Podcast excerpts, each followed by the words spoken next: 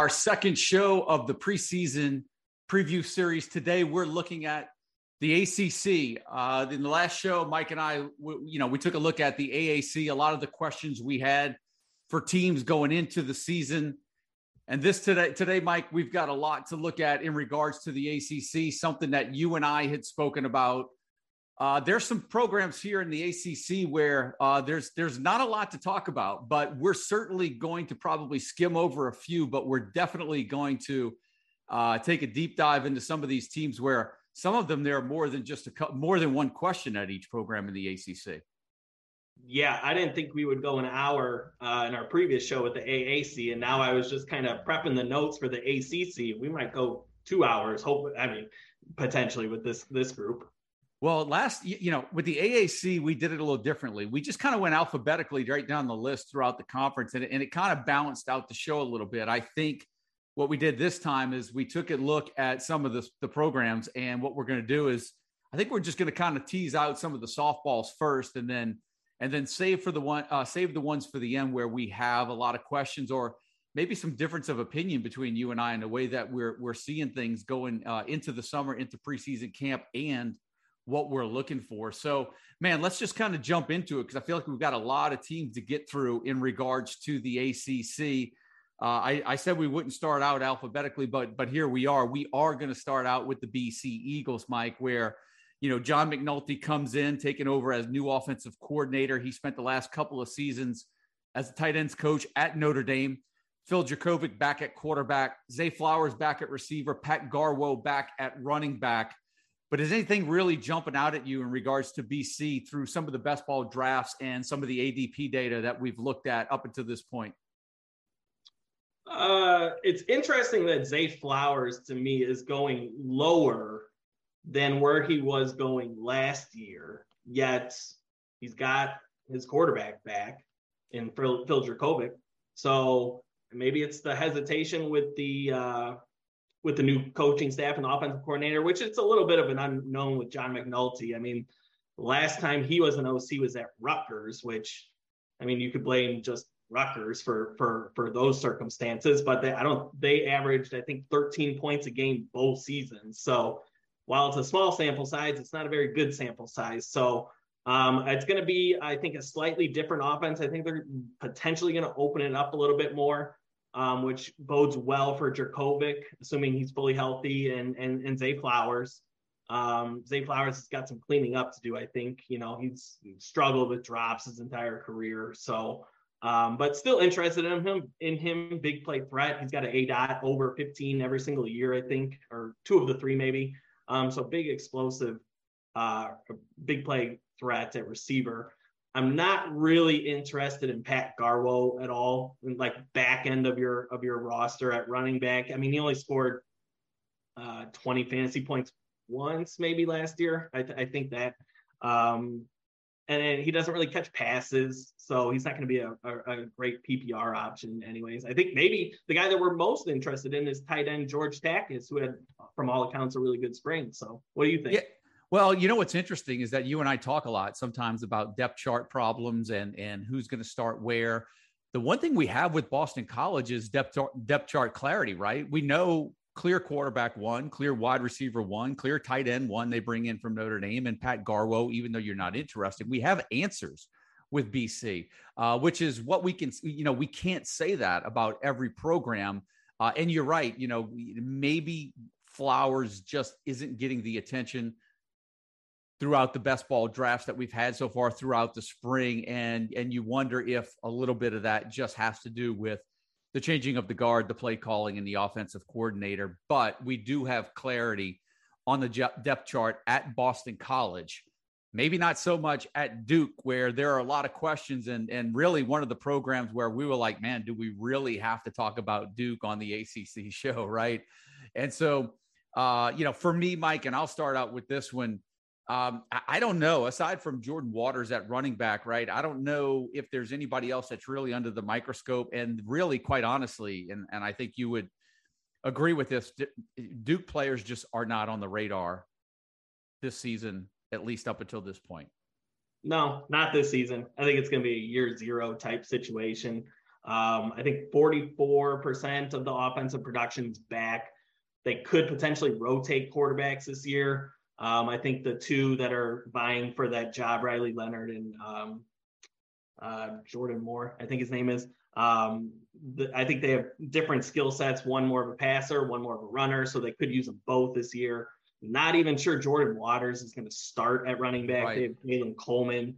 I think they have a highly touted three-star prospect, Terry Moore, uh, who's coming in, who could potentially get some work. So I'm not even certain that Jordan Waters is going to start, and he's not the, the talent that you know Mataeo Durant was a year ago. So uh, I again, I there's I'm not interested in this. No, I think Duke. Right we're, we're basically talking about Duke, so we don't ignore them uh, at this point, right? I mean, they're basically just in the lineup. We put them in the two hole, just so they're kind of like a little bit uh, forgotten. We didn't lead off with them, and we're going to get right past them, right? So uh, yeah, I'll add that their offensive coordinator Kevin Johns, top 50 in pace the last three seasons at, at Memphis, and Memphis did average 30 points a game uh, in in the seasons that he was the play caller. So I think this is an offense that we can look down the line. Yeah.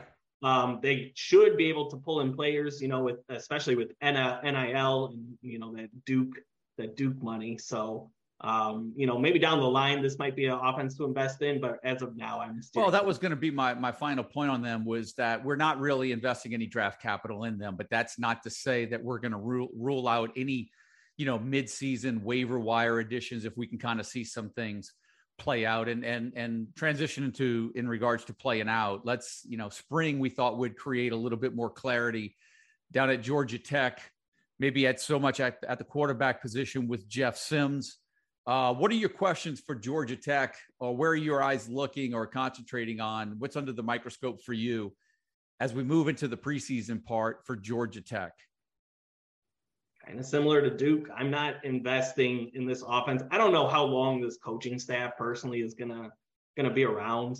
Um, just I don't know. There's a lot of changes. Yep. They're losing most of their defensive starters. I think they bring back two defensive starters from from last year. Their defense sucked, which I guess if you're bringing back only two starters, maybe the only way to go is up at that point. But um, you know, they're changing the offensive coordinator again.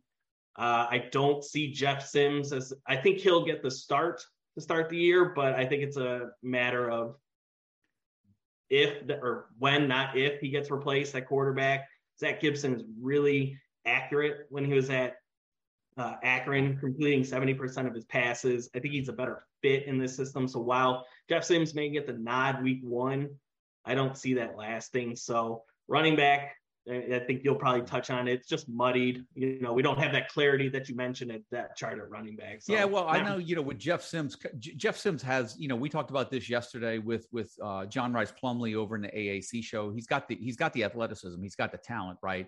The question is, can they put it together? And also, you're looking at a Georgia Tech team who could struggle here throughout the ACC schedule. And you know, the more they struggle, the more you might see bouncing around, going from one quarterback to the other. You've got Dylan McDuffie, who they brought in after Jahmyr Gibbs transferred to Alabama. You know, McDuffie probably went from a potential top 15 fantasy back at Buffalo to now, you know, really not even being drafted or going in late rounds, particularly in full FBS leagues. Not really so much on our radar anymore down at Georgia Tech. Uh, and there's just not a whole lot to really look at. And I think everything really from a fantasy standpoint, if there's two players that we might be interested in, it would be Sims, it would be McDuffie. But you mentioned the inconsistencies with Sims.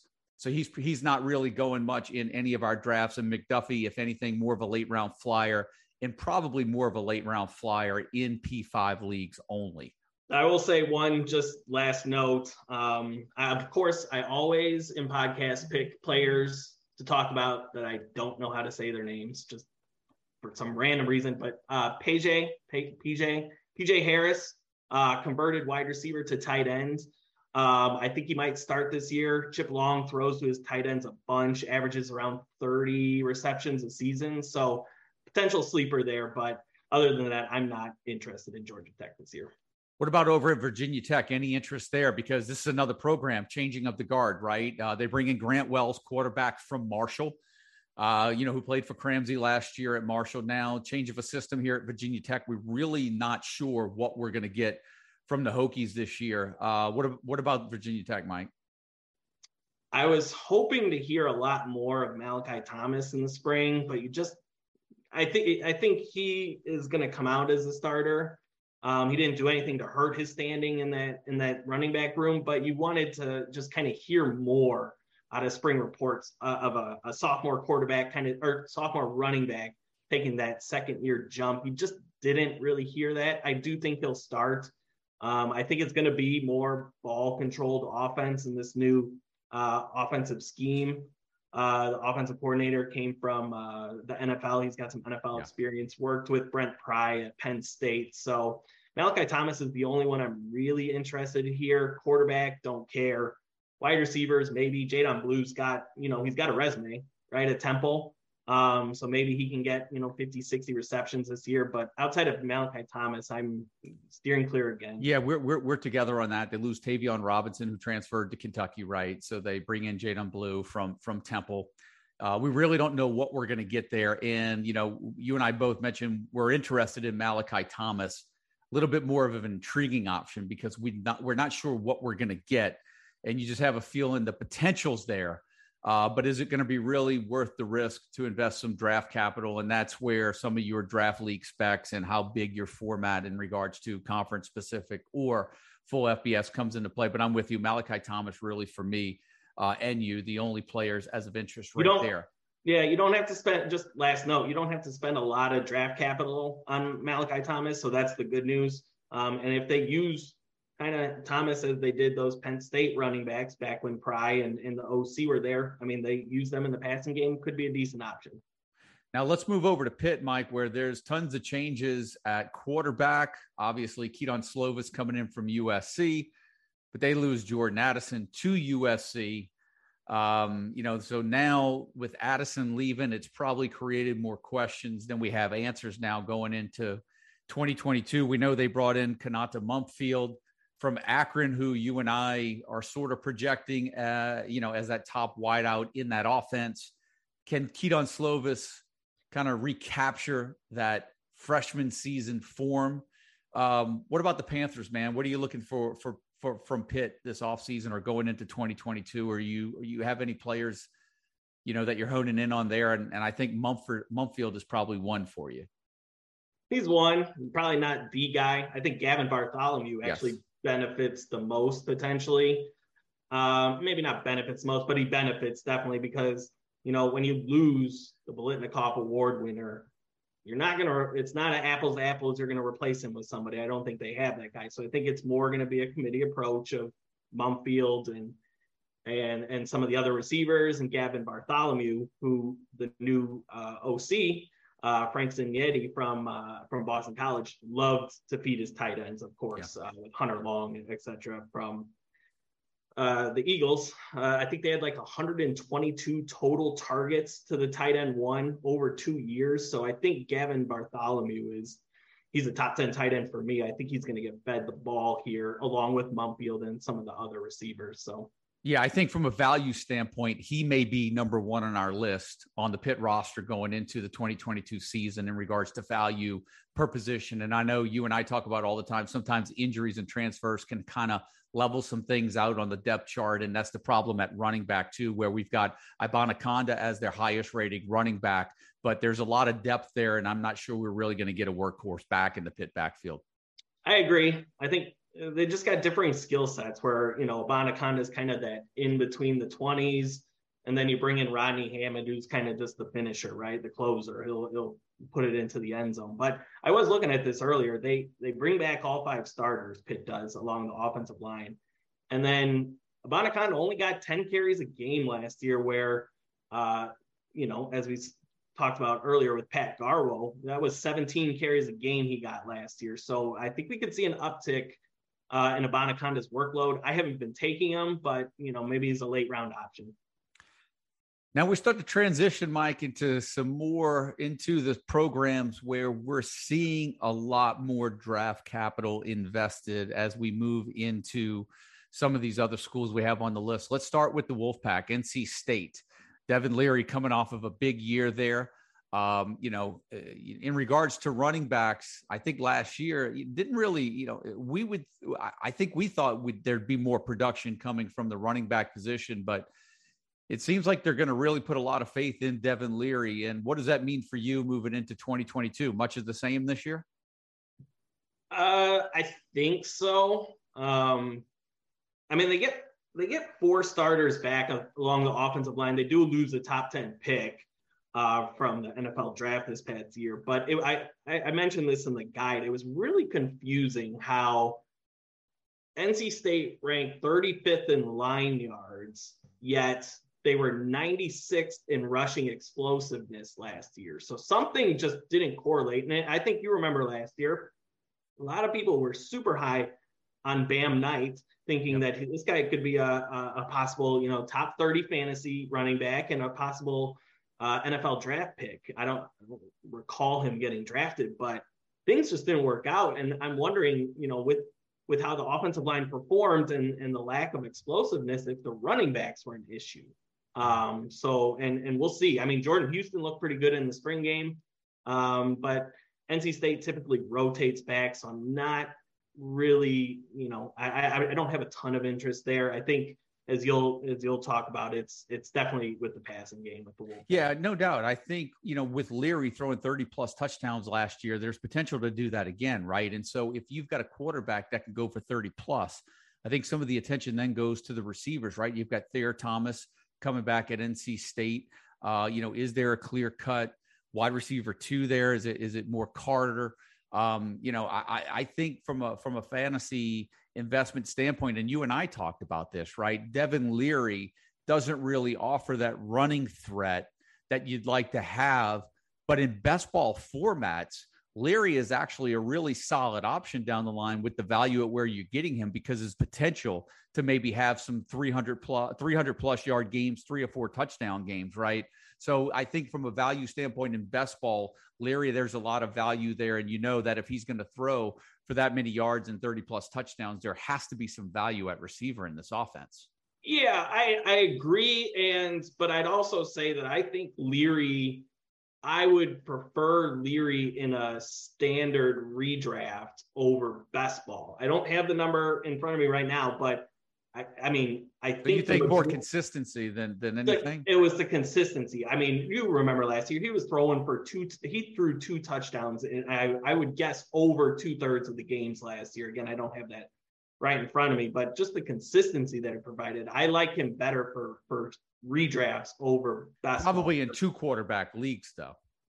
Yeah, I, I, I yes, in two quarterback leagues, I'd I'd take him in any in any one or two. Doesn't matter for me. What about Florida State, Mike? Let's transition down to Tallahassee. Um, you know, we're talking about a quarterback in Devi, Devin Leary that's more of a of a pass only. And are we going to see um, Jordan Travis kind of go to another level this year that he has the job all to himself? Because for me, um, that's you know i'll let you start this one off this is your guy this yeah i mean look last year i mentioned look i thought the stars were aligned for emory jones had he come out of the gate at florida given that schedule and i you know i did take emory jones in all the drafts i mean look if Emory Jones hits, it would have been a great pick, right? But it didn't, and and that's what you you live and die sometimes with your drafts. Jordan Travis is one of those guys for me.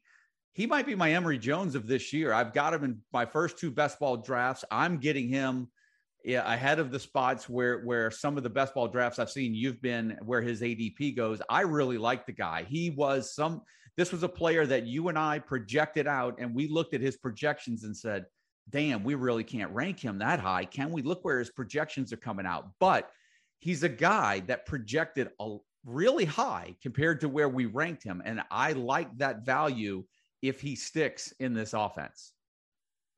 I had it, we're we're referencing our previous best balls. I I had no issue. I had plenty of shares of Jordan Travis, right?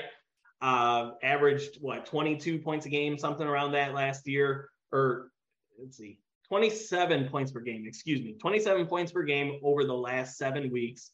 Uh, topped 20 fantasy points, you know, uh, over half the season. So I like Jordan Travis my issue with where is where you drafted him personally is I thought you could get him in a few rounds later, but I, I have plenty of shares. What I like about Jordan Travis this year is the fact that he doesn't have a McKenzie Milton behind him that you might see uh you know, a two quarterback, you know, split. Um, the, the, I think it's a true freshman potentially behind, behind him or a redshirt freshman. It's it's Jordan Travis's job this year, so I do like that. Got to stay healthy. He's got that slim frame. So, Mike, you know I'm the Elon Musk of college fantasy football. I'm just here to drive share. I'm just here to drive up his share, Mike. That's why I'm taking him a lot earlier. Yeah, thank you for driving up all that Emory Jones shit. well, look, eh, you know, it, hey, it is what it is. Somet- look, you, you, look. Sometimes you, you know you read the tea leaves. You know, we talk about this all the time. Sometimes you strategically stra- You know, you you you look at the schedule, you look at the potential of the player, and you've got to make the call, right? And sometimes you hit, sometimes you miss. Um, I remember back in the days with Lamar Jackson, I was I was really on him before he broke out. I actually missed. I remember missing on the days. Um, who was that damn Notre Dame quarterback that just never did work out? I Ian can't Book. remember. What's that? Not Ian Book. Ian Book? No, no, no. Before him, I can't even. Remember. Kizer, DeShone Kizer. I don't remember. It was hey, boss. You didn't. You at least you didn't rank Spencer Sanders in the top five. Ah, look, we all well, we all we all have the, our Spencer Sanders and our Emory Jones. That's what makes it fun, though, man. If we didn't look, we, you and I never claim to hit all the time, right? We miss just as nobody does. Well, some some people in this industry claim to think that they hit all the time after the season. They uh, we're only human. The only thing we try to do is give them insight to try to help them make decisions. If I drive up the Jordan the Jordan Travis stock, then so be it. I'm on the Jordan Travis train, man. So. Um, Let's go over to Wake Forest, where you've got one of the best offenses coming back, and a lot of pieces are back as well, starting with Sam Hartman at quarterback, A.T. Perry at receiver, you know, arguably one of the top three receivers I think we have in, in both of our rankings. Hartman, you know, uh, I'm going to address this now. There might be a little questions in regards to rankings and projections. The projections that we do on the site do not incorporate interceptions. Some leagues minus points for interceptions. So you don't really see Hartman, even though he's projected as somewhere around the top three. He's more ranked around the five or six number. And I think both of our uh, rankings. But man, there's nothing not to like about this Wake Forest offense. And for me, and this was something that you and I have discussed, the big question for a team that's going to throw the ball as much as Wake Forest is not necessarily Hartman. It's not necessarily A.T. Perry, but there's going to be a valuable wide receiver too in this offense, whether it's Taylor Morin and where, whether it's Donovan Green, could it be Ke'Shawn Williams, right? There's a little bit of uncertainty around that wide receiver too right now, where we know there's going to be tremendous value given the history of this offense. Yeah, I noted it in the guide. Um, and, it was interesting because, and and I'll, I'll, preface it by saying this: I'm a huge Donovan Green fan. Have, I have multiple shares of his uh, in some of my dynasty leagues. But if you just look back since 2016, the slot receiver at Wake Forest has been either the wide receiver one or wide receiver two in every single year. Okay, A.T. Perry cemented in stone, wide receiver one if the if the trend holds, and we know with college fantasy football, trend doesn't always hold, but percentages would say that the wide receiver two is going to be the uh, slot receiver in this offense. Taylor Morin, the likely candidate to step into that Jaquarii Roberson slot receiver role, 112 vacated targets.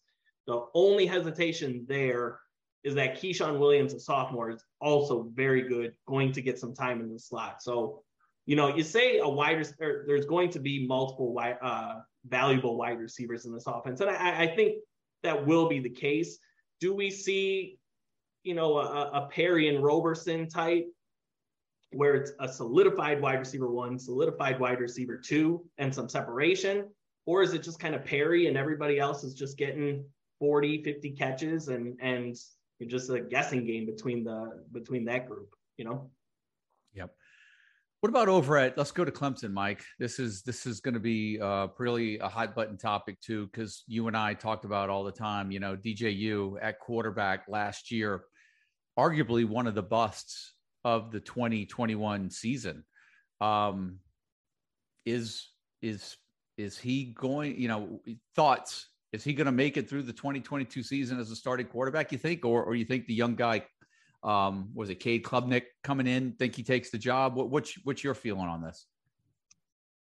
I think two things. If the spring game is any indication, Cade Klubnik's going to start this year. I think DJU in my personal opinion, looked like the exact same quarterback. Um, a lot of overthrows, a lot of inaccuracy. Um, now, granted, spring game can't wait, take away, you know, can't can't cement all your opinions based on spring games. You know, you get in trouble doing that. But and he faced the Clemson defense. The defensive line just mauled that offensive line during the spring game. So you get you you give a little leeway to DJU there. But you know, I thought Cade Klubnik looked right on par with DJU during the spring game. Um, and I think we'll find out very quickly if you look at that schedule. Georgia Tech on the road week one. I think me and you both agreed if DJU doesn't perform well that game, I think you're going to see both of them that following week. And if Klubnik outshines DJU, then I think he's getting the hook. It's something that you and I talked about because what we look at sometimes, and I know I do, is the schedule part of of how that plays in, particularly with a young quarterback. And that road game at Georgia Tech could be very telling because if DJU struggles or if Klubnik is able to get some playing time in that game and looks good, they've got Furman right on deck and Louisiana Tech, two games that fit perfectly in the schedule to kind of develop a young quarterback before they head into conference play. And so I'm I'm just as concerned with you. I have been staying away from DJU. You and I have projected him quarterback one, but I have to tell you, man, it's a slippery slope. And uh, I think you know you would probably agree if you're drafting DJU uh, in best ball formats, might be better, might be wise to handcuff him with with Klubnik later on in the draft, right? Yeah, absolutely. I, I think that you're going to find out within the first three weeks how this is going to go. And you know, Clemson's not a, a school these days that where I think you get a ton of leeway, especially after the year they had last year. They're going to be calling for Klubnik if, if DJU struggles at opening yeah. And I I don't want to pass over Clemson real quick too without mentioning that both you and I feel that running back Will Shipley are gonna he's gonna get a heavier workload this year, which is you know sort of justifies where we have him, justifies our ranking of him. Um, right? I mean, we feel like we're we're going to get a heavier dose of Will Shipley this year in that Clemson backfield, which is why we have him ranked highly this year. Yeah, I don't. It's weird. I don't I've been avoiding, not avoiding, but I just, I don't see myself going up. And I've done what, 20, 30 drafts at this point this offseason. I don't think I have one share of Will Shipley. Um, it's not to say I don't like the player, but I, I, you know, Kobe Pace was was a rock solid running back two last year, and Phil Mafah was the talk of the spring uh, with Clemson running back. So I don't. It's something just weary about that Clemson backfield that I think potentially they could split it up a little bit, but yeah, as of now, Will Shipley running back one there. Well, let's head down to Coral Gables, Mike. Miami's there. Josh Gattis comes in as offensive coordinator from Michigan. I think the big question that everybody has is is are eh, you know are his shackles off or did Harbaugh have him shackled up at Michigan? Are we going to see a little bit more of an open offense? We know what they have in Tyler Van Dyke at quarterback. They like what they have in Tyler Van Dyke at quarterback. So uh, what are you looking for from Miami this offseason as we go into 2022's preseason? I'm mostly interested in the backfield. Um, you know, Gattis at Michigan, you can debate whether or not he was the he had the shackles on him with regards to the play calling. He he developed into a in, into that role the longer he was there in Ann Arbor. So I mean, he was it was it was his offense, I believe, especially that last year where where Harbaugh wasn't looking over his shoulders. And and I think what Gattis does best with the offense is, and, and this is kind of just basic coach speak, but he he tailors the scheme to his personnel, right? And, and he puts his players in the best position to succeed, yada yada. You know, that's standard coach speak. But I, I think Gattis does a really good job of that. And he looks at and you look at the Miami personnel, offensive line should be should be decent. I think you know you saw some different running uh, schemes uh, or run blocking schemes in the spring game that that looked better than years past. And and they got a deep stable of running backs, right? Jaylan Knighton looked explosive last year. I don't think he's big enough to shoulder the you know 200 carries there. So probably going to split it up with Henry Parrish. I'm mostly interested to see TreVonte' Citizen uh, the true freshman running back, who who's you know some quotes that program, you know, just reading articles, call him the best running back prospect in the last 20 years, and he's the most well-rounded of that group.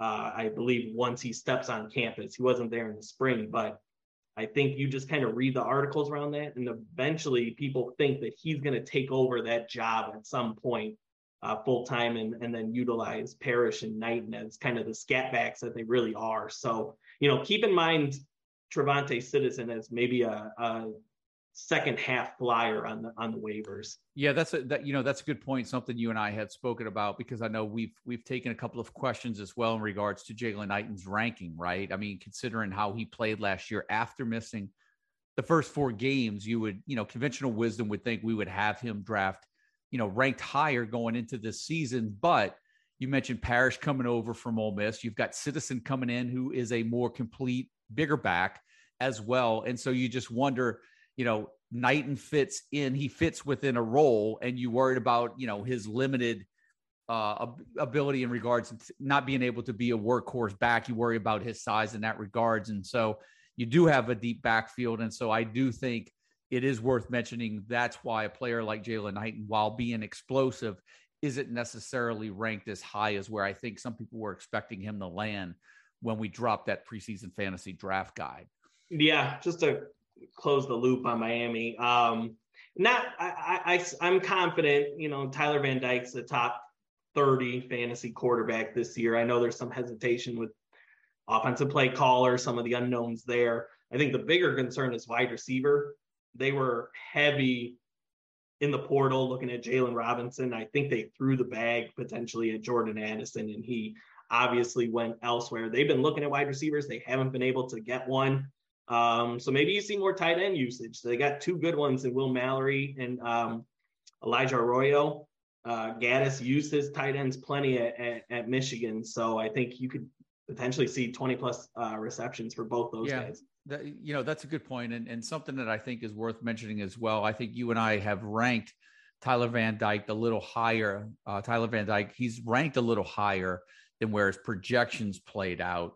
Uh, so if we're going to mention one way in regards to jordan travis how you know he projected higher than where we had him ranked tyler van dyke on the flip side of that coin we rank a little higher than his projection and that just speaks to the upside that he has at and consistency Consistency. Yeah. He threw uh, last six games. I think he threw for 316 yards or more. It's just yep. it's consistency that bumps up quarterbacks and or you know players in general in our rankings. But let's go. You know, th- th- there's a lot of clarity there at quarterback at Miami, Mike, but not much so at Chapel Hill, North Carolina. Uh, this one, you know, as we get into the last four programs here, um, we can spend a, a, few minutes here because there's, you know, Josh Downs comes back at UNC. There's questions, maybe, you know, in the backfield, possibly. Uh, but there's definitely questions at quarterback um, where, you know, you've got Maye, you've got Criswell. We can go either way here. Um, this is something that you and I have talked about quite a bit. And I've even raised questions on whether or not I'm even on the right side of the coin in the Drake Maye, Jacolby Criswell uh, quarterback conversation. Where, where are you landing right now? Yeah, I think the easy answer is Drake Maye. And I know, you know, I, I see people online that are North Carolina fans that also kind of make the argument for Drake Maye. But, you know, watching the spring game, I don't know how you can come to the conclusion that Drake Maye outperformed Criswell. And I, I think it was the exact opposite. I liked what I saw from Criswell. He's getting a lot of pub uh, in the spring. I think he struggled, maybe not struggled, the right word, but I think he was lacking in in some of the in maybe a leadership department, or maybe he was just wasn't as vocal um, in the QB room or with the offense in general. And I think you kind of hear I've seen quotes from Josh Downs that say he's improved in that uh, facet. Um, Phil Longo, the offensive coordinator, said Jacolby Criswell's got one of the strongest arms he's ever had at, at quarterback. So it's not to say that Drake Maye played poorly. I just I liked what Criswell what he looked like during the spring game. And and I think you just it, it's a 50-50 split at this point. I think you have to handcuff if you're drafting one of the two. And I think there's a real I haven't been drafting them. I think there's a real possibility especially in that first month, we could see both quarterbacks. So yeah, you know, it's interesting because you know, again, we're going to reference the schedule where UNC opens up against Florida A&M, but you know what really could determine the the you know the outcome of this quarterback battle ironically could be the following two games when North Carolina they don't play in conference. They actually play two Sun Belt opponents. They play at Appalachian State and at Georgia State. And, you know, I, I was telling somebody this not that long ago. Those are two tricky games for North Carolina, uh, not not being settled at quarterback. I, you know, Appalachian State and Georgia State are going to be two programs that are going to be ready for them to come at them. And, you know, I'm wondering that Florida A&M, Appalachian State game, Georgia State, and then they go they're off before they get Notre Dame at home. And I'm just wondering if we're really even going to see any clarity at, at quarterback until we're two, three games into the season here. That, you know, we made the call on Criswell, and a lot of it, you know, had to do with what, you know, the observations that we made. There's a lot of people calling for Maye. I think it could be back and forth, but to that point, that's the reason why neither UNC quarterback is ranked within our top 40 going into the summer yeah, somebody posed a good question on Twitter. It's like, I mean, you had Sam Howell top five at some point. You have Phil Longo quarterbacks ranked in the top 20 consistently, yet you you know, you have Maye or Criswell down in the 40s, 50s. You know, why is that? And I think it's exactly that, that we are probably going to see two quarterbacks in the first game, potentially the second game, potentially the third game. So, I mean, that decreases value right there. Yeah, you and I meant to talk about this a lot, and and I know it's been something that I've mentioned to you, and, and I'm getting a little ahead of myself with with another uh, conference that we're going to be talking about. But the I mentioned it to you, the UNC and the LSU quarterback battles for me were positions going into drafts right now that if you're drafting one, you almost have to draft two, and I feel like that with Criswell and Maye right now. Uh, you know, if you're in any of our best ball drafts, if someone's drafting Maye and not drafting Criswell, I feel like it's a mistake. And if they're doing the other way, I feel like it's a mistake. I almost feel like at this particular stage right now, it's a two for one. It's a two. It's a package deal. Yeah, absolutely. I'd say you have to pair them in best ball where we're doing no transactions, right? If you pick one, potentially you could pick it up on the waiver wire that, you know, when the season's happening. But for best ball, definitely have to handcuff. Well, look, we're going to go to another program with questions. Mike, UVA, where Bronco Mendo, Mendenhall retired, Robert Anae leaves. Uh, so they bring in Des Kitchings at, at, at Virginia. The talk is that they'd like to be balanced. You and I watched the spring game. The run game didn't look any better. The way the roster's set up, it's still geared towards the talent is in the passing attack with the returning players that they have coming back with Wicks and Thompson and Kemp and Armstrong. Uh, but there is some hesitation with UVA. Yet we have Brennan Armstrong ranked high again.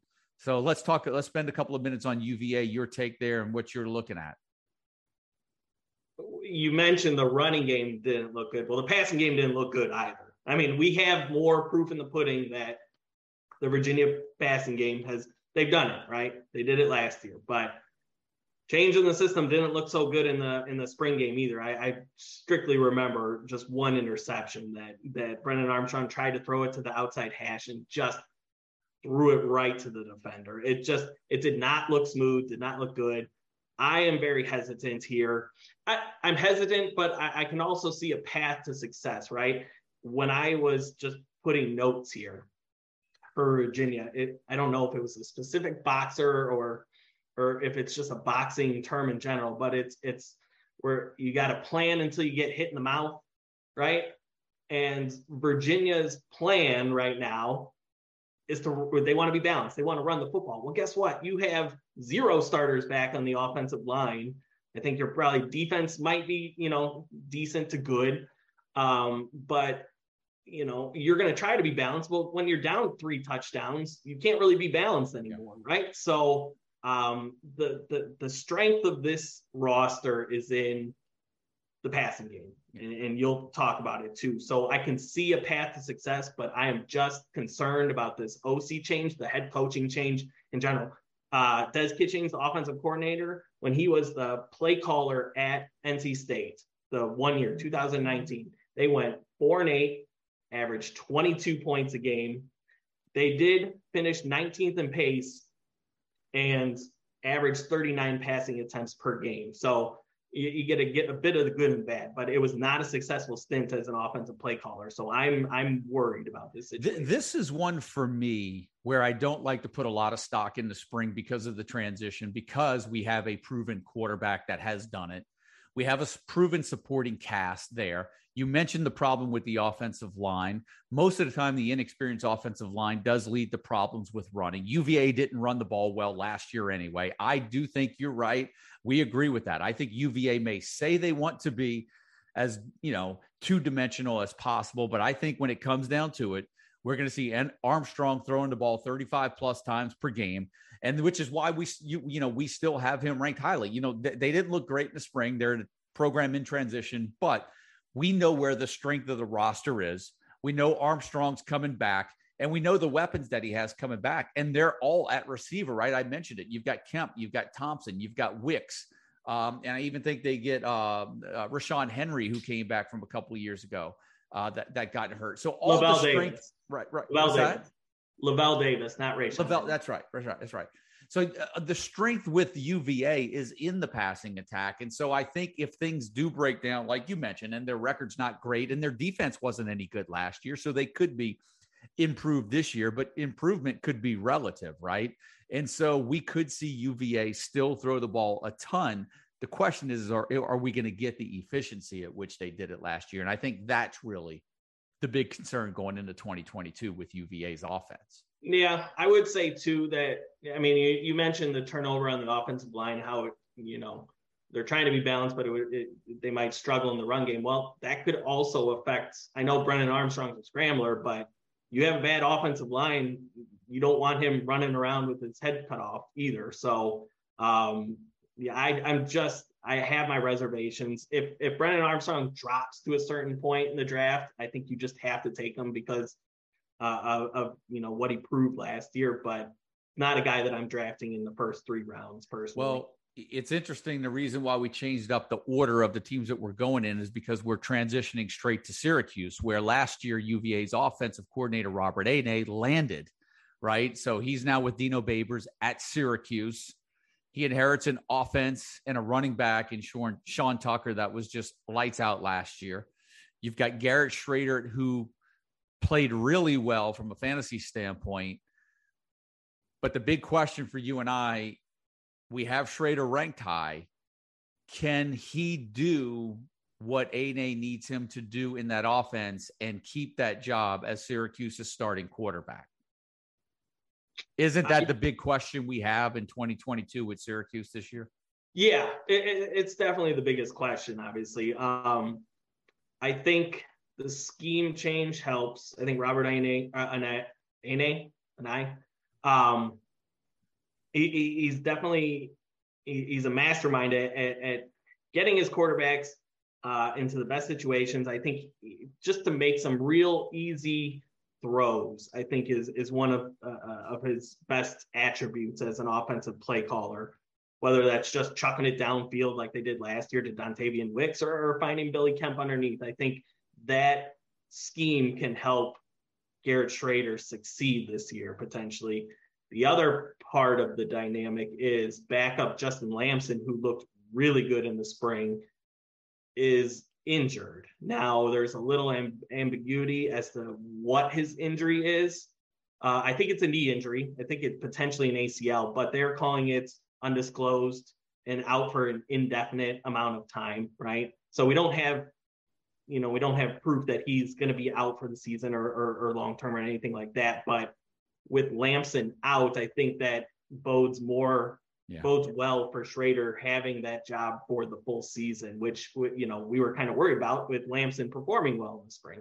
Yeah, and let's let's let's put a couple of other things on the spotlight or make some comparisons. Right, uh, Anae's done some work with some really good quarterbacks. Remember what he did with Bryce Perkins and the fantasy factor that he made him at UVA. He did the same thing with Brennan Armstrong, right? So we have some examples of where he's done it with some quarterbacks and turned some guys into, you know, some fantasy factors. I think The other question, if there's a 1B, was how does he coming in affect Sean Tucker and his value? I think if if nothing would have changed, all things considered at Syracuse, you and I probably would have Tucker ranked a little bit higher going into 2022.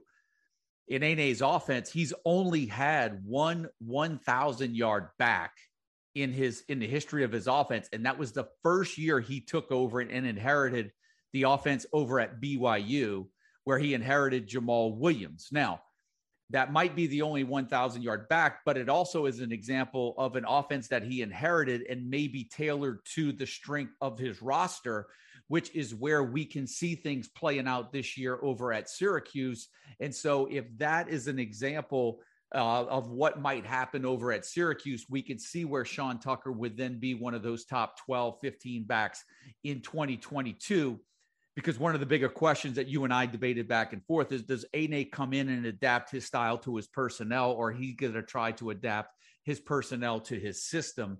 And we have to think with Tucker there and with the success they had last year that there's somewhat of a marriage between these two systems and I do think we're going to see Sean Tucker will be a fantasy factor this year 100% agree um, I think it's just a matter of Virginia had trash running backs, right? They didn't have a stud back there, so they had no. He had nobody to to give it to. I, I mean, I know you see, you know, looking back last six seven years, I think running back one average around 150 carries per year, but you know when he had a decent to solid running back in Jordan Ellis those two years, he had back to back 200 carry seasons. So uh, I, I mean, it's we might see a, a, decrease in volume from Sean Tucker, but I think he easily crosses that that 200 carry mark this year. And and and simply, it could play into the factor of just how good is Syracuse going to be, and it's something that you and I talk about. Is this a team that's going to be playing from behind, or are they going to be playing out in front? Because if they're playing out,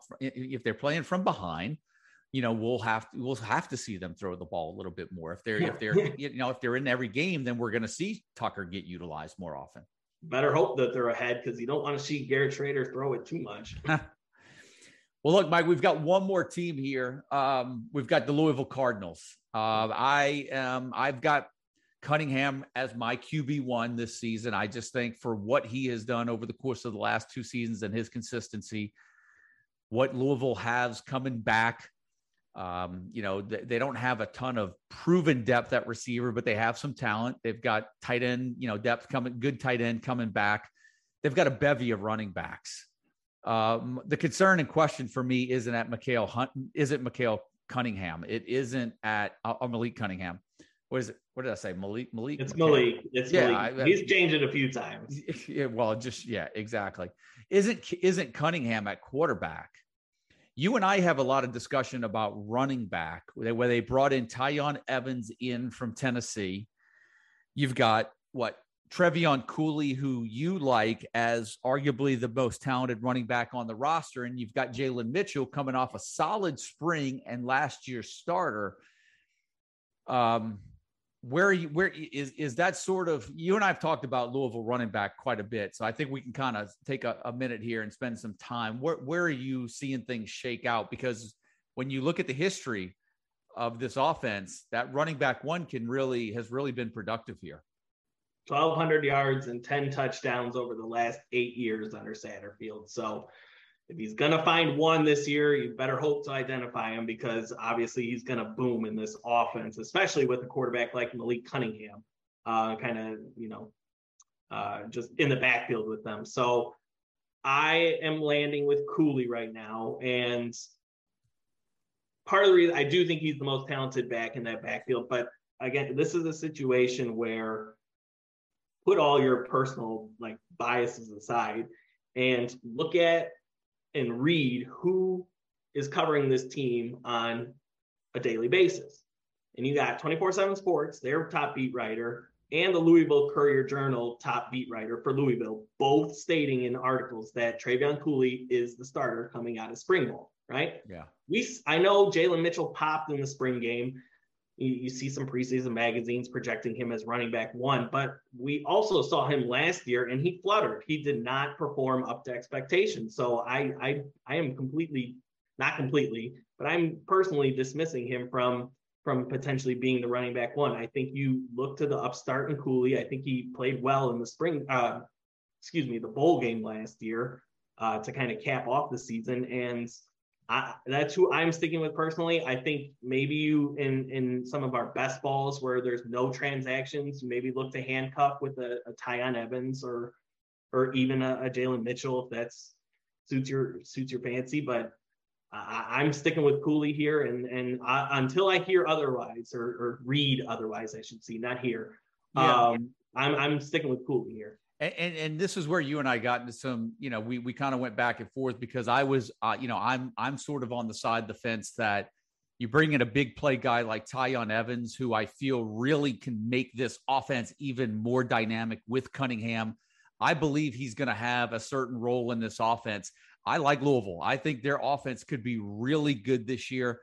The question is really, are we going to get investment in a real running back one and see that heavy workload? I've got my fingers crossed for you with Cooley. I happen to think that Tiyon Evans is going to have a significant role in this offense. But the one thing that I think you and I can both agree on is that we, you know, whatever happens, we could see a guy like Cunningham. You know, is he going to be? And this is obviously where my chips are all in he's going to be more of that vulture inside the red zone, inside the five yard line again. And really, what makes Cunningham more of that run, quarterback one for me and a top three quarterback for us together, I think, is just the threat that he has running the ball and how consistent. You talked about the onset of the show, the consistency at quarterback. But when you have a consistency at quarterback that not only can throw the ball, but can do it on the ground, like Cunningham did last year, multiple rushing for multiple touchdowns in almost every single game on the schedule last year. That really does wonders for your fantasy roster. Four starters back on the OL. Um, he reduced his interceptions to six last year, which is very impressive. And I was looking at this too. I know this is your your thing, but looking at the schedule right out of the gate, you get at Syracuse and then UCF, and I, I'm thinking over under in the 70s potentially in those games. There's going to be shootouts because I think Syracuse and, and UCF are going to put up points against Louisville. So should be fun right out of the gate. Yep. Well, look, we're out of the gate and we've had fun. We've all already done two shows, AAC and C and the ACC, Mike. So, uh, you know, we're going to get, we've, we've still got a good bit to go, but this is a good start so far to the, the conference preview series. And so uh, that's about it. Just to remind everyone, uh, the Discord's popping. A lot of subscribers coming in. The fantasy draft guide, the preseason fantasy projections, all available on the site. Head on over there. Uh, do what you got to do. Get in now. And like Mike said uh, on the yes on yesterday on the AAC show, and and I touched on as well. The sooner you get in, this you know the more you can see the process and the evolution of some of these guys moving up and down the rankings as we go throughout the summer but that's going to be it we're going to shotgun these shows but that's it mike we're done with the acc so for mike bainbridge. My name's joe desalvo. That's going to do it for another edition of the preseason preview series the acc until next time guys we'll see you on the next show